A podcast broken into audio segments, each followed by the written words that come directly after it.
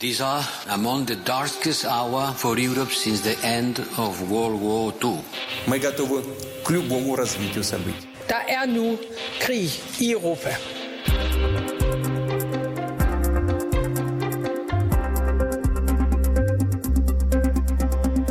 Hvordan går det egentlig for de ukrainske styrker i krigen mod Rusland? I dag der tager vi status på tilstanden i den ukrainske hær. Vi bringer et interview med en mand, der driver et frivillig netværk. Ved hjælp af civile donationer får han militært udstyr som hjelme og støvler ud til soldater på slagmarken i Ukraine. Og så skal vi høre, hvad det betyder for krigen, at USA's præsident Biden natten til i går besluttede at sende raketter med en rækkevidde på op til 80 km til Zelenskis tropper. Jeg hedder Alexander Vils Lorentzen. Det her er Krig i Europa. Godmorgen og velkommen til.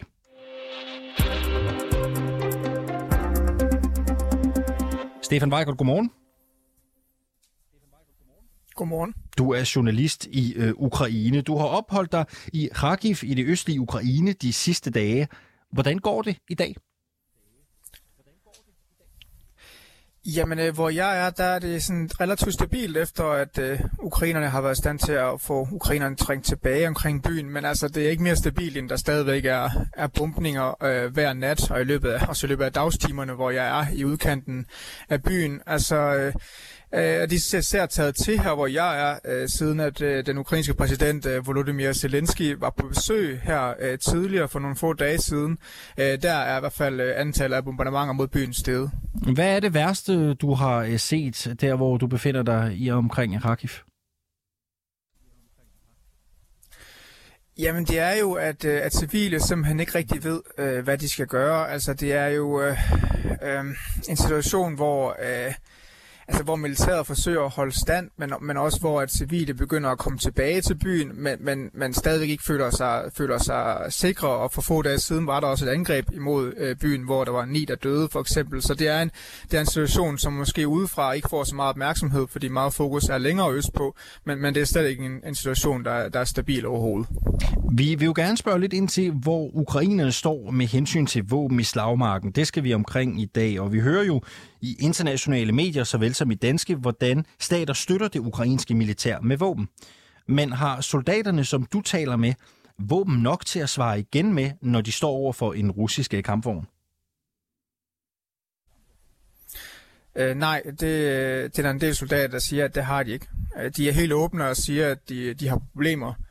Øh, et eksempel er en soldat, jeg snakkede med, som, øh, jamen, som, som fortalte, at, øh, at det, de har at, at kæmpe mod kampvogne, altså russiske kampvogne med, det er simpelthen bare automatvåben. Altså det, de har ikke, øh, de har ikke rigtig så mange våben til at gøre stor skade på, på de russiske kampvogne længere. Øh, dertil øh, fortæller han også, at øh, når de ligger ude i de ukrainske stillinger, så er de bombarderet øh, dag og nat af, af russisk artilleri, og ukrainerne har rigtig svært ved at svare tilbage. Han siger, at det er ikke fordi, vi ikke selv har vores eget artilleri, men det er fordi, det artilleri, som vi har på ukrainske hænder, det er, har så dårlig en rækkevidde, at, øh, at vi simpelthen ikke tør at bruge det mod russerne, fordi at øh, russerne bare vil, vil fjerne vores artilleri, hvis vi rent faktisk sætter det ind.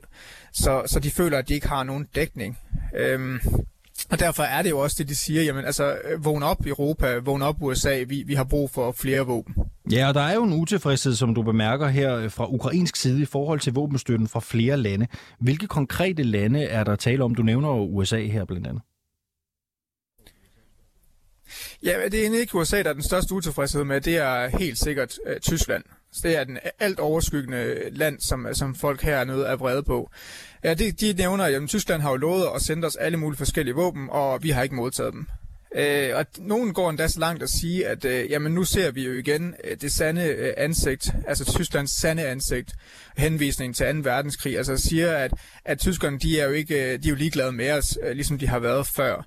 Altså det er simpelthen fordi ukrainer kan ikke forstå, at, øh, at Tyskland for eksempel kan stå og se på, at ukrainerne dør i tusindvis, øh, og blandt andet mene, øh, ifølge ukrainers udlægning af det, som bliver sagt fra Tyskland, at, øh, at Rusland, eller Ukraine skal afgive territorium til Rusland. Altså de kan simpelthen ikke begribe, at det er en holdning, som Tyskland kan have med, med landets historie i mente. Øh, de ved jo, at ukrainerne siger i hvert fald, at for dem, jamen så det her, det er jo en kamp for deres eksistens. hvis Rusland vinder, jamen så øh, mener de jo, at Ukraine holder op med at, at ophøre. Og derfor kan de jo ikke give nogen, øh, lave nogen aftale, nogen fredsaftale. Øh, de kan ikke stole på, på russerne, og derfor har de meget svært ved at forstå, at, at tyskerne rent faktisk mener, at, de kan, at, at der skal ske nogen form for kompromis. Jeg dykker ned i våbenforsyningen fra andre steder om et lille kvarters øh, tid, men for nu så vil jeg høre dig lidt ind til de logistiske udfordringer, der finder sted i Ukraine. Blandt andet fordi russerne går til angreb mod de ukrainske jernbaner og bomber infrastrukturen. Hvad er konsekvensen af det? Jamen konsekvensen er, at der jo simpelthen steder, flere steder mangler våben øh, i frontlinjen, øh, og russerne så derved har overtaget, og det ser vi jo specielt i den helt østlige del, ikke, hvor at øh, ukrainerne er under en enorm pres og bliver presset tilbage, blandt andet i hvert fald ikke, hvis ikke 100%, så i hvert fald øh, stor del af byen Severodonetsk for eksempel er blevet tabt. Men, men jeg vil også påpege, at det er ikke kun fordi ukrainerne ikke altså på grund af det med forsyningslinjerne, ukrainske soldater siger, det er ikke kun forsyningslinjerne, logistiske udfordringer, der er problemet her. Det er også, at, at vi simpelthen ikke får nok våben. Så der er ligesom begge, to ting, der spiller ind på det her. Øh, men hvordan håndterer den ukrainske jernbane, som, som vi taler om her, russernes ødelæggelser? Jamen det ser ud til, at de er faktisk enormt gode. Det virker som om, at de har været øh, forberedte på det her. Øh, altså, så sent som i går blev jernbanenettet for eksempel i Vestukraine ramt igen, og, og, og flere ting ødelagt, men det virker som om, at det, at det ukrainske jernbanenet er rigtig, rigtig gode til at reparere de her ting rigtig hurtigt, og dermed mindske de her, øh, hvad kan man sige, forsinkelser, som, som det ellers vil skabe. Det er en af de succeshistorier, der ser ud til at være i Ukraine. Og lad os lige vende endnu et øh, aspekt øh, med logistikken i Ukraine lige nu. De civiles adgang til benzin og diesel er øh, begrænset. Hvordan det? Jamen, der er simpelthen ikke, øh, altså, der er simpelthen ikke rigtig muligt at få ret meget benzin, og det er i hvert fald rigtig, rigtig svært at få overhovedet noget diesel i det her land. Øh, det er simpelthen øh, en konsekvens af, at øh, russerne har øh, har bombet øh, de ukrainske brændstofdepoter, øh, øh, og så videre øh, herover de sidste måneder. At det betyder simpelthen, at Ukraine har ikke nogen kapacitet til at opmaksinere øh, ret meget brændstof nu, andet end de reelt ude ved tankstationerne. Og det gør jo, at der, ikke, at der er ikke noget. Altså, øh, du, du, du, altså, folk holder i timevis i kø for at få 10, 15 liter, 20 liter øh, benzin eller diesel. Og specielt diesel er et stort problem. Men det vi ikke ved, det er jo, hvor de her mangler, der er i den civile del af befolkningen, altså hvor man stort set ikke kan få fat i noget brændstof, vi ved ikke, hvor galt det står til inde med militæret. For vi ved selvfølgelig, at dem, der først får brændstof, det er militæret, og hvis der er sådan noget til overs, ja, så kan civile også få noget. Ja, lad os lige prøve at, øh, at, at, at, at zoome lidt ind på det her. Det kan virke som et, et banalt spørgsmål, men jeg stiller det alligevel. En begrænset adgang til benzin og diesel, hvad kan det have for Ukrainens muligheder i krigen? Det, det rammer Ukraine på to fronter. Den ene er det økonomiske. Altså, at, at fabrikker måske ikke kan holde åben på samme måde, at, at folk ikke kan komme på arbejde og så videre, at butikker ikke får samme kundegrundlag og så videre. Altså, de, de problemer er jo også noget, der betyder noget for Ukraines muligheder for at føre krigen, fordi det rammer Ukraine enormt hårdt økonomisk. Den anden ting er jo så sådan i hele grundlæggende, altså kan Ukraine fylde deres kampvogne og så videre op med diesel eller ej?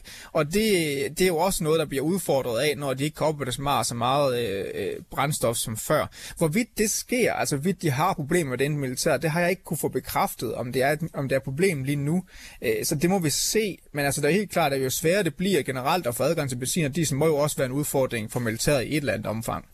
Øh, når du øh, står øh, her til morgen i Kharkiv og tegner et billede af, hvordan vinden blæser lige nu, hvordan spår du så udviklingen?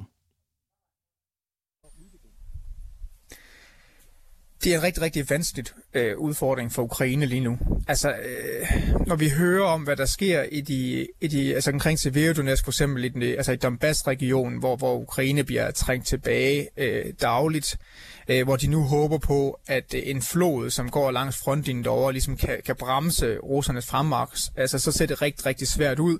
Vi hører historier om, at øh, her omkring Kharkiv for eksempel, at øh, russerne øh, sætter flere militærenheder op ved den russiske grænse. Frygten er, at russerne snart vil lave et nyt angreb på, angreb på byen her, Og det samme hører vi også om, at der er øget troppebevægelser, russiske troppebevægelser omkring øh, nord op i Hvide Rusland, altså nord for, for hovedstaden Kiev, altså den ukrainske hovedstad.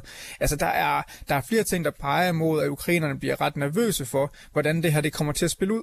Øh, og og det, det er svært at sige lige nu, hvor det bærer hen, altså fordi der er også nogle ting, der taler imod. Øh, for eksempel i den sydlige del omkring byen øh, Kherson, som er under øh, russisk besættelse, jamen der hører vi også omkring, at der er modoffensiv fra ukrainerne. Så der går nogle ting, der går den ene vej, og nogle ting, der går den anden vej. Men generelt set lige nu, så virker det til, at det er russerne, der har momentum.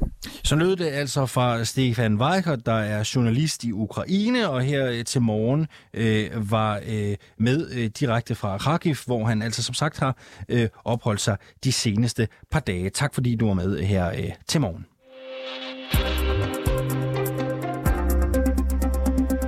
Mens militæret i Ukraine står over for en række logistiske udfordringer med at transportere militært materiel til tropperne, så er der også civile, der har taget sagen i egen hånd.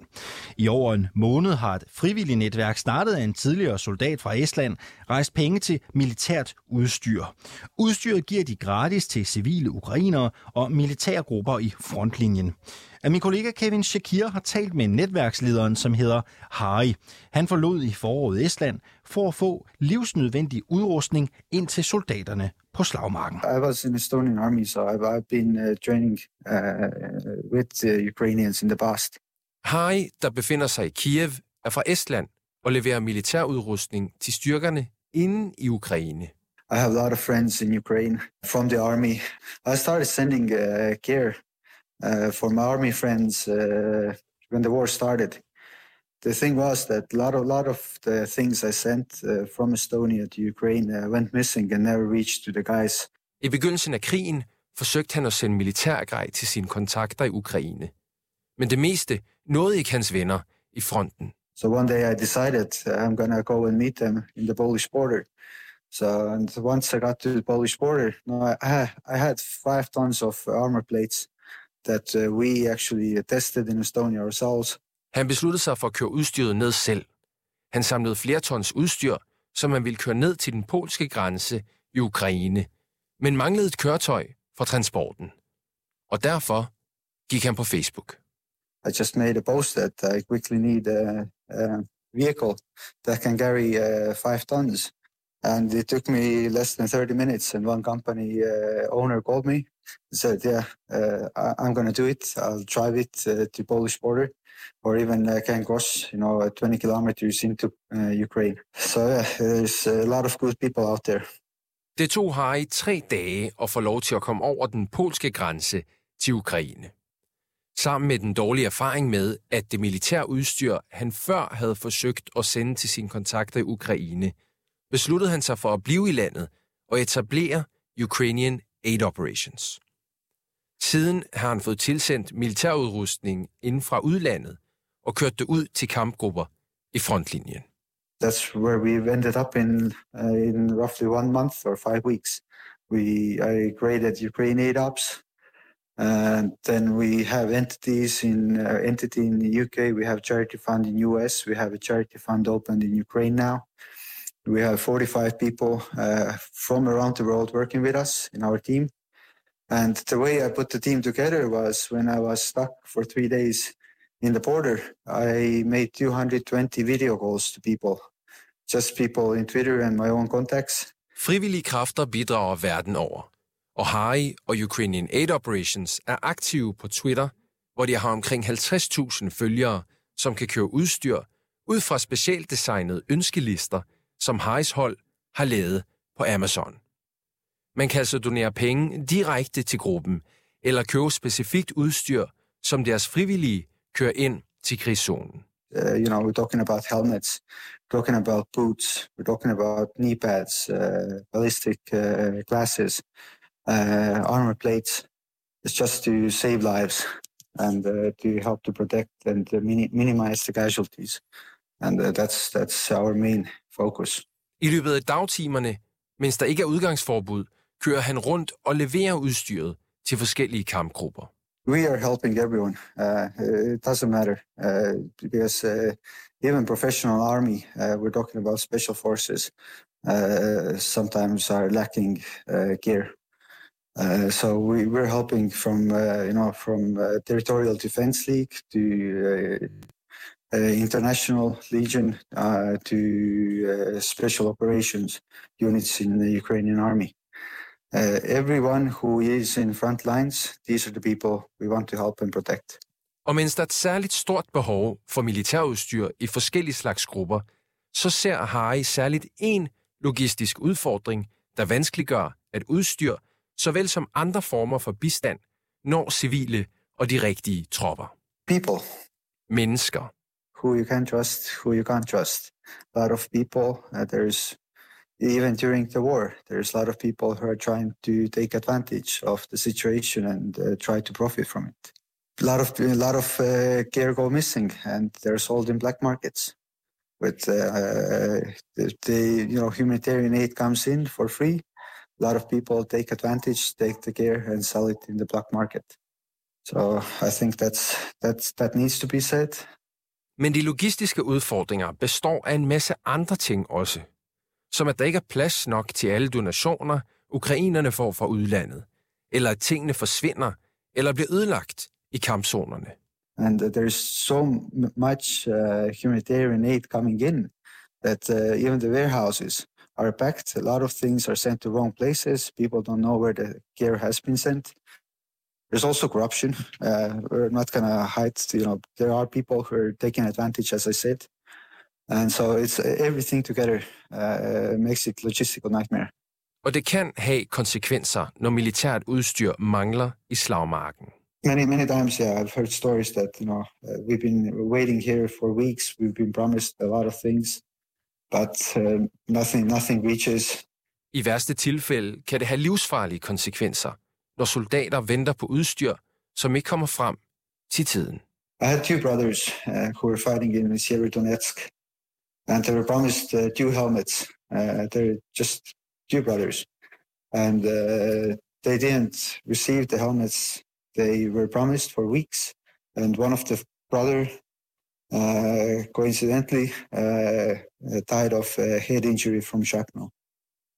So it's uh, hard hard to hear stories like that. And that's why we try to make sure that uh, if we give a promise out that we're gonna help someone with certain things, we're gonna make sure we're gonna deliver it as quick as we can to them. Harry har ingen planer om at tage hjem til Estland. Han er kun lige begyndt. Samtidig vokser Ukrainian Aid Operations dagligt med leverancer af militært udstyr, der finansieres af helt almindelige mennesker verden over. Uh, I haven't been out, uh, not planning to go out from the country anytime soon. Uh, I'm here because uh, we're, we've just started. Once we give our promise, then we are going to deliver. Ja, når vi giver et løfte, så leverer vi lød det her fra Harry, der leder frivillignetværket Ukrainian Aid Operations. Og det var min kollega eh, Kevin Shakir, der havde talt med ham. Vi er på reaktionen bekendte med eh, øh, Harris identitet, men ønsker ikke yderligere men oplyser ikke yderligere informationer om hans navn og opholdssted, undskyld, af hensyn til hans sikkerhed.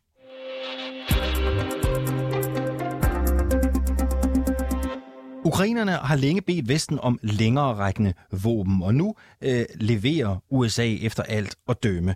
Præsident Biden har nemlig besluttet at sende det amerikansk producerede raketsystem HIMARS til Ukraine. HIMARS står for High Mobility Artillery Rocket System og er, groft sagt, en lastbil med en affyringsrampe til seks raketter bagpå. Og det lyder nogenlunde sådan her.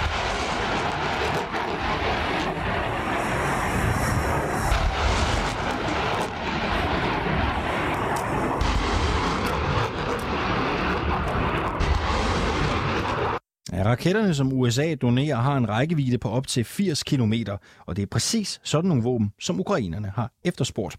Så lyder det i hvert fald fra dig, Jakob Korsbo. Godmorgen og velkommen. Godmorgen, godmorgen. Du er udenrigs- og sikkerhedspolitisk kommentator og tidligere chefanalytiker i Forsvarets efterretningstjeneste. I dag der sidder du i Tænketanken Europa. Øh, prøv lige allerførst, øh, Jakob Korsbo. Nu nævnte jeg øh, de her HIMARS-raketter. Øh, det er en lastbil med en affyringsrampe. Kan, kan du ikke prøve at beskrive for os, hvordan ser det ud? Jamen altså, det er, øh, som I nævnte, en, øh, en lastbil med et øh, batteri på, øh, hvor øh, der kan gå, øh, jeg mener, seks øh, raketter ind. Øh, og en af fordelene ved lastbilen, det er, at den kan faktisk køre temmelig hurtigt, så det er et øh, meget øh, mobilt system. Og øh, når man er overfor en modstander, så er det jo en fordel at kunne flytte sig i, øh, i, i fart. Så på den måde øh, giver, det, giver det rigtig god mening, og, og øh, ja, det er nogle af fordelene ved det i hvert fald. Hvilken konkret effekt kan de her raketter have? Jamen altså, det, det, den helt konkrete største fordel i forhold til russerne, det er, at de her raketter skyder længere, end det russerne har, og det er mere præcist. Så, så det betyder, at øh, ukrainerne, når de får implementeret de her systemer, der skal noget træning til, så vil de kunne række øh, et godt stykke ind i Donbass, for eksempel, øh, uden, at, uden at risikere at blive skudt af, af, af russerne. Øh, og man kan sige, at for russerne er problemet, de har jo ikke et luftherredømme. De kan ikke bare sætte et øh, fly ind over, uden at risikere at blive, øh, blive øh, skudt ned. Så, så, så derfor øh, vil øh, ukrainerne have relativt let ved at operere de her systemer, uden at, uden at være øh, truet rigtigt. Og øh, russerne kan række omkring 35-40 km. De her rækker så 80, så det bliver et problem for russerne. Og hvilken betydning kan øh, det her HIMARS-system få for, øh, for ukrainernes situation og position i krigen?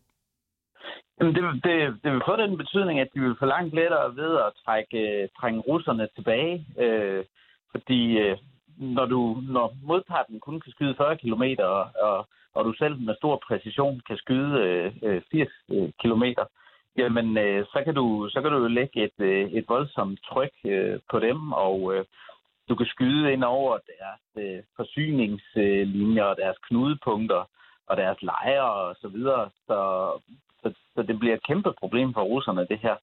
Øh, nu har jeg ikke faktisk fået de seneste oplysninger om, hvor mange af de her systemer, og det vil selvfølgelig også spille ind. Men, øh, men ukrainerne vil videre anvende dem der, hvor, hvor de ligesom prioriterer at sætte øh, deres øh, første større offensiver ind. Lad os lige prøve at dvæle lidt ved øh, rækkevidden her, de øh, 80 kilometer. Hvis vi prøver at se på de russisk besatte områder, hvorfor er det så vigtigt med den her rækkevidde på 80 km? Jamen altså, i, øh, i Donbass øh, kan du jo nå øh, et, et godt stykke ind. Øh, man kan sige, hvis vi starter op ved Kharkiv, øh, der hvor fronten går nu, der vil de kunne nå øh, de jernbanespor, som russerne bruger til at forsyne sig øh, nede, øh, nede i den nordlige del af Donbass, øh, så bliver de sat ud af spillet. De vil kunne række ind og, og ramme de, øh, de vigtigste knudepunkter og lejre, øh, opstamningsområder, som, øh, som russerne har øh, nær fronterne. Og, øh, og på den måde bliver det, bliver det et kæmpe problem for, for russerne. Og man kan sige, at selvfølgelig er der jo også stadigvæk speciale styrkeoperationer, og du kan, du kan sende droner ind og så videre, men, men, men det her gør bare, at du kan stå og, og gøre modstanderen mør fra distancen, og øh, det er bare en enorm fordel. De raketter, som amerikanerne sender afsted, de har en rækkevidde på op til 80 km, men HIMARS-systemet her kan også udstyres med raketter, der har en længere rækkevidde. Hvorfor er det vigtigt for amerikanerne, at raketterne kun har en medium rækkevidde? Jamen, det er fordi, man øh, har den her analyse af, at, øh, at risikoen for, at russerne vil se det som øh, går over en rød linje, tror jeg, de kalder det, ikke? Øh, og så vil man ikke øh, øh, klemme citronen for, for hårdt. Øh, det er jo på mange måder en lidt underlig diskussion, fordi øh, øh, altså russerne kan jo øh, godt få fred ved bare at rejse hjem, om jeg så må sige. Så, så, så derfor øh, øh tror jeg ikke, men man kan også sige, hvis man vender det om fra amerikansk side, så, så er der måske en pointe i at kunne, øh, at, at kunne optrappe gradvist. Øh, hvis det så er, at der viser sig et eller andet, der gør, at vi siger, så må vi sende dem, dem der kan række endnu længere. Øh, og det er, jo, det er jo godt nok at, at, at have eskalationsmuligheder.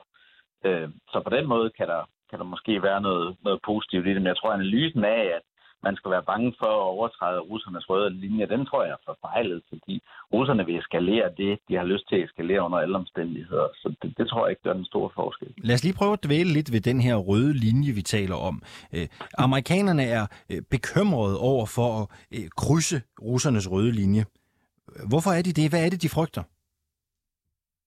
Jo, men det har jo hele vejen igennem været, øh, været den her øh, med, at jamen, hvad vil, øh, hvad, hvordan vil russerne reagere, og hvordan vil de eskalere, og vil de tage øh, øh, øh, masseødelæggelsesvåben i brug, og så videre, og så videre.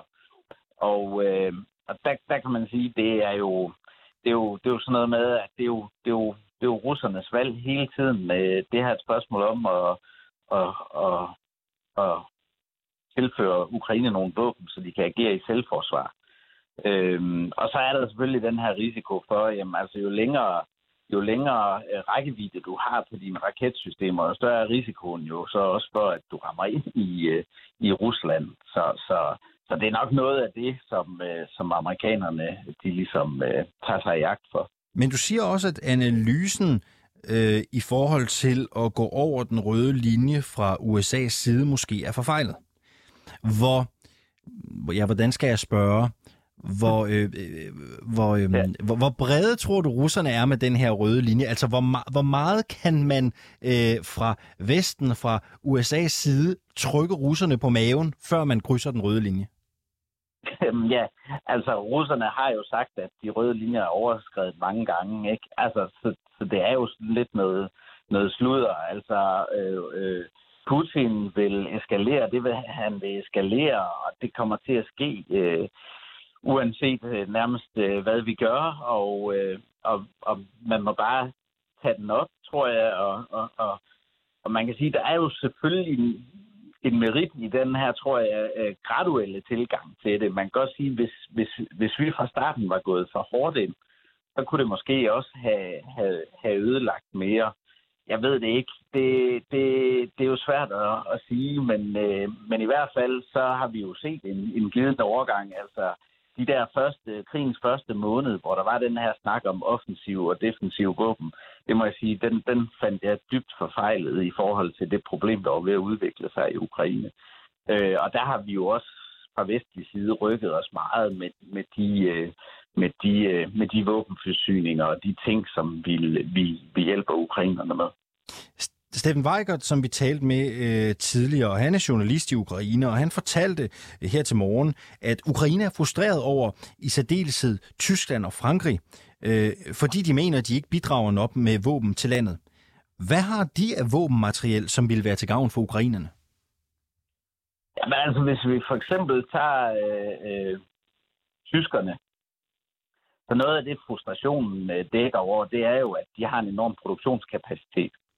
Og øh, i og med, at den her øh, øh, krig, den, øh, den trækker ud, og den vil trække ud, så, øh, så, så er der behov for øh, alt stort set. Og man kan sige, hvis vi går ind på de sådan lidt tungere øh, øh ting, så, så, så er det, som øh, ukrainerne efterspørger, jo øh, kampvogne, for eksempel. Øh, Leopard-kampvogne fra Tyskland. Og det, det holder tyskerne igen på.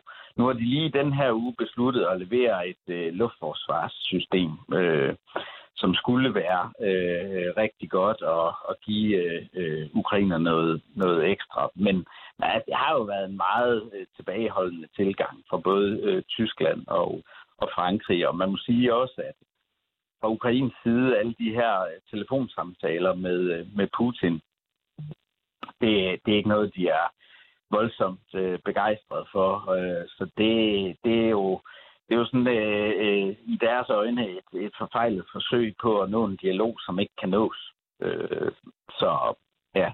Inden jeg, sli- inden jeg slipper dig, så lad os lige prøve at vende den om og tage en tur til omvendt Ikke? Lad os prøve at kigge på det russiske militær. Hvordan går det egentlig for det russiske militær?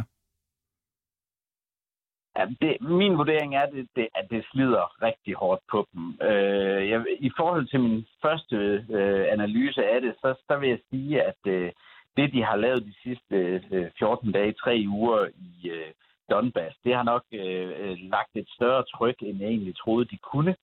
hvilket skyldes, at de har haft succes med faktisk at få nogle mobiliserede styrker ind i, øh, til, til kamppladsen i forhold til, hvad de havde i starten. Men, men, men de har jo ikke sat gang i en, en sådan større mobilisering, øh, og de mangler jo generelt set øh, sådan noget som kampvogne og pansrede køretøjer. Man kan se i den her såkaldte offensiv nu nede i, i Donbass, hvor de har trykket på i 14 dage, 3 uger, der går deres tab af kampvogne og pansrede køretøjer ned. Og det er ikke fordi, at ukrainerne ikke kan ramme dem. Det er simpelthen fordi, øh, russerne har mindre at bringe til fronten. Så det, det deres offensiv bliver kørt med nu, det er simpelthen artilleribeskydning øh, fra, fra, fra distancen. Øh, og så har de jo så øh, stadigvæk nogle, øh, nogle øh, mobile enheder, de kan sætte frem. Men, øh, men det, bliver, det, det bliver sværere og sværere for dem. Og øh, jeg tror, her i løbet af, af ja, den her måned, der, der vil de ikke kunne trykke på mere. Øh, det, det, det, det tror jeg simpelthen ikke på, fordi øh, de mangler de mangler det, der skal til. De mangler soldater, de mangler kampvogne, øh, og det, det, de, de kan ikke holde, holde fast. Jakob Korsbo, tak for din tid. Selv tak. Du er senioranalytiker i Tænketanken Europa og tidligere chefanalytiker i Forsvarets efterretningstjeneste.